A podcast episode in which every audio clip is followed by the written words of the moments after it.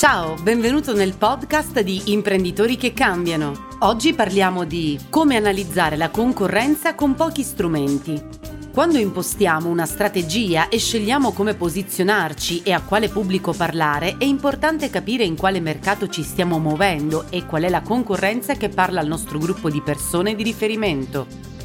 Se conosciamo che il nostro cliente ideale è il target della nostra azienda, dobbiamo iniziare a guardarci intorno e vedere se c'è qualcun altro che sta parlando allo stesso gruppo di persone e come lo fa.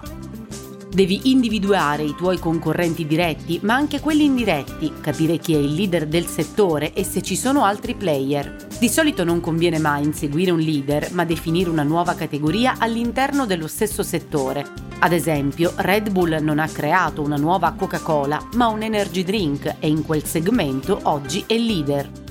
La concorrenza va monitorata in modo regolare. È probabile che i tuoi principali concorrenti siano gli stessi di quando hai sviluppato la tua strategia o hai iniziato la tua attività, ma le loro posizioni e la situazione generale del mercato possono essere cambiate. Non devi mai adagiarti nella convinzione che quello che funzionava ieri funzionerà anche oggi.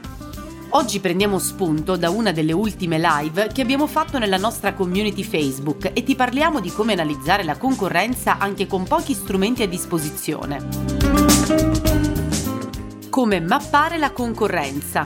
Esistono diversi settori in cui i numeri delle aziende sono monitorati da istituti di ricerca. I produttori di beni di largo consumo hanno a disposizione i dati Nielsen, nell'ambito farmaceutico esistono i dati I M S. Ma se la tua azienda è in un settore in cui non esistono questi istituti, se hai un piccolo business, è più complicato trovare i dati di vendita della concorrenza, ma puoi lo stesso fare monitoraggio. Di solito si conoscono i principali concorrenti diretti, ma devi prestare attenzione anche ai concorrenti indiretti. Se lavori nel settore dei viaggi, sai di sicuro chi sono le altre agenzie come la tua, ma un concorrente invisibile che devi tenere presente è il viaggio organizzato con il fai da te, che va considerato come concorrente indiretto. Di solito le informazioni che possiamo ricavare con facilità dalla concorrenza sono chi sono queste aziende, cosa offrono e a quale prezzo. Ci sono però altri elementi che ci interessa sapere, come ad esempio: hanno sviluppato un brand? Hanno un messaggio centrale che veicolano di continuo? Hanno una specializzazione per cui sono noti? Cosa comunicano? Su quali canali comunicano? Hanno una strategia di marketing? Quale esperienza cliente offrono? Come seguono il cliente dopo il primo acquisto? Che modello di vendita hanno? Ecco allora che saper rispondere a queste domande completa il quadro della concorrenza con cui hai a che fare. Ma dove puoi cercare queste informazioni così specifiche? Analizzare la concorrenza andando oltre i numeri. La prima porta da aprire è quella online. Inizia a navigare siti web, studia ciò che scrivono i concorrenti ed estrapola i concetti chiave della loro comunicazione.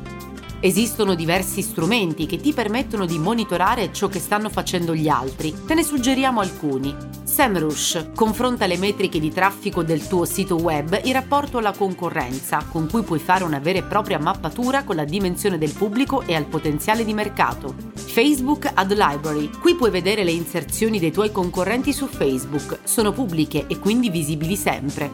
Ninjalitics. Per monitorare i profili Instagram dei tuoi concorrenti inserendo solo il nome del profilo.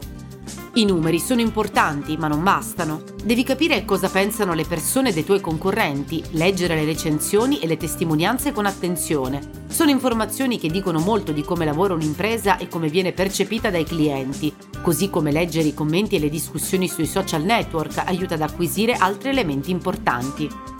È necessario sapere cosa offre un concorrente e come si comporta con i clienti sin dal primo momento. Per fare questa valutazione non esiste modo migliore che chiedere una proposta o un preventivo. Lascia i tuoi dati, fatti contattare dal reparto vendite e valuta cosa succede dopo aver ricevuto la proposta. Ti richiamano? Ti inseriscono in una lista? Ti mandano un'email?